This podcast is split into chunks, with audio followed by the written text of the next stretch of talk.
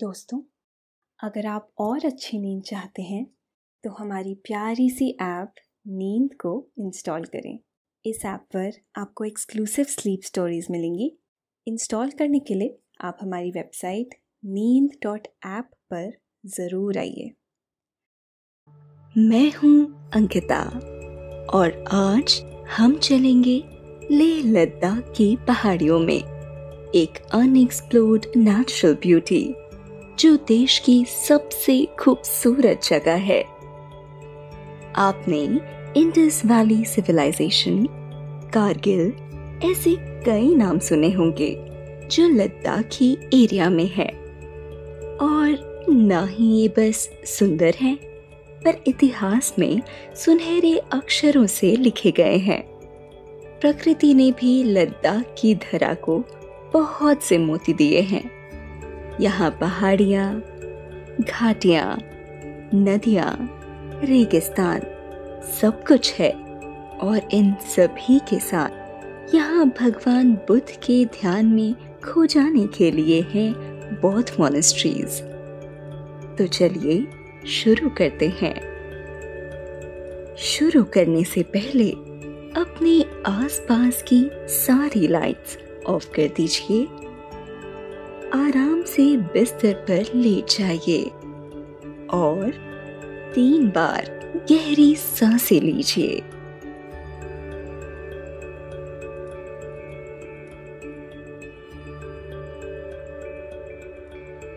कल्पना कीजिए, गर्मी का मौसम है और आप लद्दाख की पहाड़ियों में घूम रहे हैं। चारों तरफ़ बस पहाड़ ही पहाड़ हैं। और उन पे बर्फ़ ही बर्फ़। एकदम साफ़ और सफ़ेद बर्फ़। गर्मी की वजह से ये बर्फ़ पिघल रही है। और पहाड़ियों से नीचे की तरफ़ झरनों के रूप में बह रही है। क्या आपने कभी झरनों का स्टार्टिंग पॉइंट देखा है? ये जगह है वो। जहाँ से हिमालय की बर्फ़ पिघल पिघल कर झरनों के रूप में बहती रहती है और आगे जाकर नदी बन जाती है। और कई हज़ारों किलोमीटर दूर आगे जाकर समुद्र में मिल जाती है। सोचिए कि आप इस पल में इस खूबसूरती को निहार रहे हैं। पहाड़ियों पर पेड़ पौधे कुछ खास नहीं है, बस चट्टाने हैं। कई तरह की पहाड़ियाँ हैं, सफ़ेद, काले, ग्रे और भूरे पहाड़। यहाँ के रास्ते भी बहुत इंटरेस्टिंग हैं। एक पहाड़ से दूसरे पहाड़ जाने के लिए वैली क्रॉस करनी पड़ती है। पहले एक लंबा सा घुमावदार, ढलान वाला सिंगल लेन रास्ता और फिर वापस पूरा चढ़ाई वाला। और इन वैलीज में सिविलाइजेशन मतलब बस्ती होती है। इंडस वैली सिविलाइजेशन भी ऐसा ही एक सिविलाइजेशन था। ये अपने टाइम के हिसाब से काफ़ी एडवांस्ड सिविलाइजेशंस में से एक था। घूमते घामते रास्तों पर कहीं कहीं आपको कुछ बाइकर्स भी दिखाई दे रहे हैं। जो यहाँ बाइक ट्रिप पर आए हैं। ये बाइकर्स अच्छे से बाइकिंग गियर्स पहनकर बाइकिंग कर रहे हैं। सर पे हेलमेट एक लेदर की जैकेट हाथों में ग्लव्स घुटनों पर नी पैड्स और पाव में जूते। और बैकपैक को पीछे बाइक पर अच्छे से रस्सी से बांधा हुआ है। लग रहा है जैसे काफ़ी अच्छे से प्लान करके आए हों। रास्ते में माइलस्टोन्स पे किलोमीटर्स के साथ साथ कुछ संकेत लिखे हुए हैं, जो बहुत फनी और क्रिएटिव तरीके से लिखे गए हैं। एक जो अभी अभी पीछे गया, उस पे लिखा था be gentle with my curves पढ़कर आपके चेहरे पे स्माइल आ गई। अभी नेक्स्ट जो आया है, उस पर लिखा है darling I like you but not so fast ऐसे ही कुछ दूरी पर आपको एक इंटरेस्टिंग सा गुदगुदाने वाला कोट मिल जाएगा। कितने प्यार से बनाए गए हैं ये। अगर आप ये नॉर्मल तरीके से लिखो तो कोई ध्यान नहीं देगा। पर जिस तरीके से ये लिखे हैं कोई भी इंसान एक बार सोचेगा तो सही। और रोड्स यहाँ की रोड्स इतनी साफ़ है कि आप कहीं पे भी लेट सकते हो। आपका ड्राइवर कारगिल का रहने वाला है और उसने सैनिकों वाली खाकी रंग की जैकेट और टोपी पहनी हुई है। पूछने पर उसने बताया कि वो एक सैनिक है। अभी थोड़ा सा पीठ में हल्की चोट की वजह से सबाटिकल पर है। वो आपको अपनी कहानियाँ सुनाता है और अपने साथ लाई लद्दाख की फ़ेमस चेरी आपके साथ शेयर करता है। आप उनमें से दो चार छोटी छोटी चेरीज ले लेते हैं और मज़े से उसकी कहानियाँ सुनते हुए लद्दाख के रास्तों का लुत्फ उठा रहे हैं। ये चेरीज बिल्कुल एप्पल की तरह दिखती हैं। बस साइज़ में बहुत छोटी सी बहुत मीठी सी है। हम्म, बहुत टेस्टी है। आप कंट्रोल ही नहीं कर पा रहे हो और खाते जा रहे हो। अब आप नुब्रा वैली पहुँचते हैं, जहाँ दूर दूर तक रेत के टीले दिखाई दे रहे हैं और जहाँ रेत है, वहाँ ऊँट का होना भी लाजमी है। यहाँ के ऊँट तो और भी अनोखे हैं। उनके दो दो हम्प्स होते हैं। टूरिस्ट लोग इन दोनों हम्प्स के बीच बैठकर ऊँट की सवारी कर रहे हैं। आप भी बैठ जाते हो और ऊँट पर राइड शुरू कर देते हो। ऐसा लग रहा है ये दोनों हम्स आपकी सुरक्षा के लिए बनाए गए हैं। ताकि आप आगे या पीछे ना गिरो।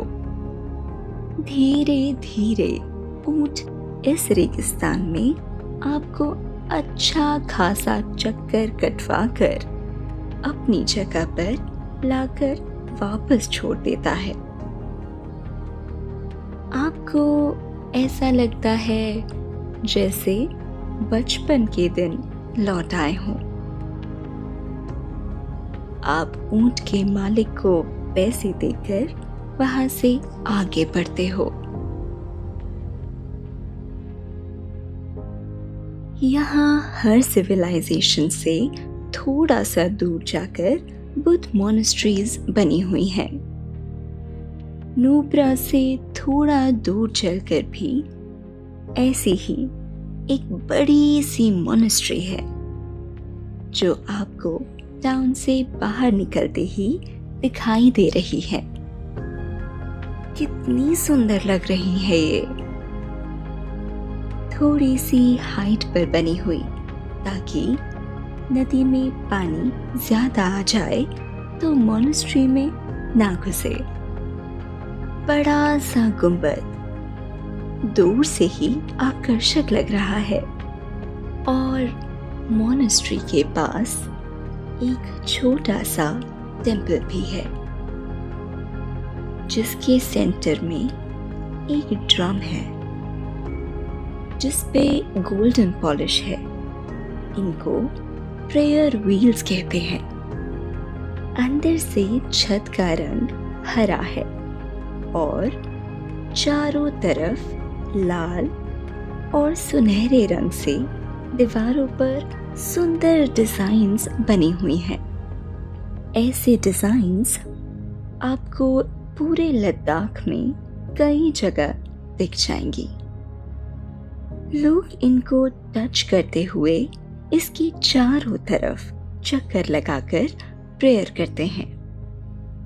आप भी लगे हाथ तीन चक्कर काट लेते हो और आँखें बंद करके पाँच मिनट वहीं बैठ जाते हो। कितनी शांति है चारों तरफ़।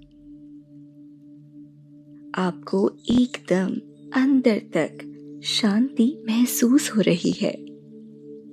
आपको लग रहा है कि एक पल के लिए आप थॉटलेस हो गए हो। अब आपको समझ आया है कि साधु लोग पहाड़ियों में क्यों आते हैं? यहाँ की हवा इतनी प्योर, यहाँ का पानी इतना साफ़, यहाँ चारों तरफ़ इतनी शांति। थोड़ा आगे जाने पर एक चाय की छोटी सी दुकान दिखाई दे रही है। आप वहाँ रुक जाते हो। चाय पीने का मन हो रहा है और लद्दाख में चाय बड़ी इंटरेस्टिंग होती है। तेज उबलते ग्रीन टी में थोड़ा सा बटर और थोड़ा नमक ये डाला जाता है। आजकल टूरिस्ट्स की डिमांड की वजह से वहाँ मीठी चाय भी मिलने लगी है। ये दुकान वाले जो भैया हैं ये बताते हैं कि यहाँ जो भी एक्स्ट्रा अनाज बच जाता है, उसको फर्मेंट करके लद्दाखी लोग छांग जो यहाँ की फ़ेमस वाइन है, उसे बनाते हैं और इसे फेस्टिवल्स पर यूज़ किया जाता है। आप भी यहाँ की लोकल चाय ट्राई करने की सोच रहे हो। पहले एक दो घूंट में थोड़ी अजीब सी लगी। चाय में नमक की आदत जो नहीं है। पर फिर अच्छी लगने लगी। ऐसा लगा जैसे चाय नहीं, मानो सूप पी रहे हो। ठंडे मौसम में ये चाय पीकर अंदर गर्माहट सी आ गई। पैंगोंग लेक। यहाँ तक पहुँचने का रास्ता बहुत लंबा था, पर आप जैसे तैसे करके पहुँच गए। अंधेरा होने वाला है। जैसे ही आप पहुँचने वाले हो, आपको दूर से एक डार्क ब्लू कलर दिखाई देता है। पास आके पूरी ज़मीन ही जैसे ब्लू हो गई हो। ये लेक एकदम नेचुरल है और बहुत बड़ी है। इधर से ये लद्दाख को, दूसरी और ये तिब्बत को टच करती है। ये ब्लू रंग इतनी दूर तक फैला है कि लग रहा है दुनिया का एक एंड का कोना यही है। और इसके आगे, उधर, उस तरफ़, कोई दुनिया ही नहीं है। दूर तक नज़र डालने पर आपको एक लाइन दिख रही है, जहाँ ये लेक एकदम पूरा ब्लू आसमान से मिल जाता है, जिसे देखकर ऐसा लग रहा है कि दोनों का मिलन हो रहा हो। एक दूसरे के रंग में खो रहे हो। जैसे ये दो अलग अलग नहीं, बल्कि एक हूँ। लेक में आपको ब्लू कलर का हर शेड दिख रहा है। आप सारे शेड्स को पहचानने की कोशिश कर रहे हो। और ये लेक इतना शांत है कि आपको बहुत काम और रिलैक्स फील हो रहा है। पानी के आसपास होने की वजह से यहाँ और ज़्यादा ठंड है। यहाँ आसपास लोग घरों में नहीं, लेक के किनारे टेंट्स में रुकते हैं। आपने भी एक टेंट लेकर अपना सामान जल्दी से उसमें रखा और चले गए लेक के किनारे। थोड़ी देर वॉक करके आप एक रॉक पर बैठ जाते हैं। आस पास पड़े छोटे छोटे पतले पत्थरों को इकट्ठा करके लेक में एक एक करके फेंकने लगते हैं। ये देखने के लिए कि हर पत्थर कितना दूर जाता है। पहला पत्थर ज़्यादा दूर नहीं गया। उससे पानी में गोल लहरें बन गईं। फिर ऐसा लगा जैसे एकदम शांत, ठहरे पानी में जैसे रौनक आ गई हो।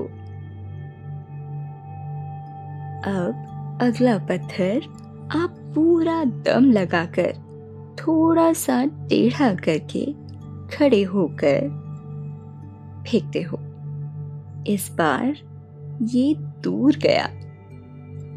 ऐसे एक एक करके आपको पता ही नहीं चला कि आपने दस बारह पत्थर फेंक डाले। एक दूसरे की गोल लहरों में मिक्स होते हुए, ये पानी पर एक इंटरेस्टिंग सा पैटर्न बनाते हुए लेक के ब्लू वाटर में समा गए और अब वापस एक शांति का माहौल हो गया है। इस पानी में अंदर जाना अलाउड नहीं है। आप बस एक चट्टान पर बैठे हुए, पानी और उसमें बन रही हल्की वेव्स को निहार रहे हो और अपने दिन के बारे में सोच रहे हो कि कितना अच्छा और शांत, कितना सुकून भरा दिन था। कितनी सुंदर है ये जगह। आपको तो पहली नज़र में इससे प्यार हो गया है। आँखें हल्की सी भारी हो गई हैं। आपको आराम करने का मन हो रहा है। आप अपने टेंट में जाने के लिए उठ गए हो। टेंट में बेड पर एकदम साफ़ सफ़ेद रंग का बिस्तर लगा हुआ है और एक अच्छा सा तकिया और कंफर्टेबल सी रजाई रखी हुई है। आप आकर बस लेट जाते हो। और थोड़ी देर में ही आपको नींद आने लगती है। आप पूरे दिन की यादों को, आसपास के वातावरण को अपनी आँखों में समाकर, आँखें मूंद कर सो जाते हो।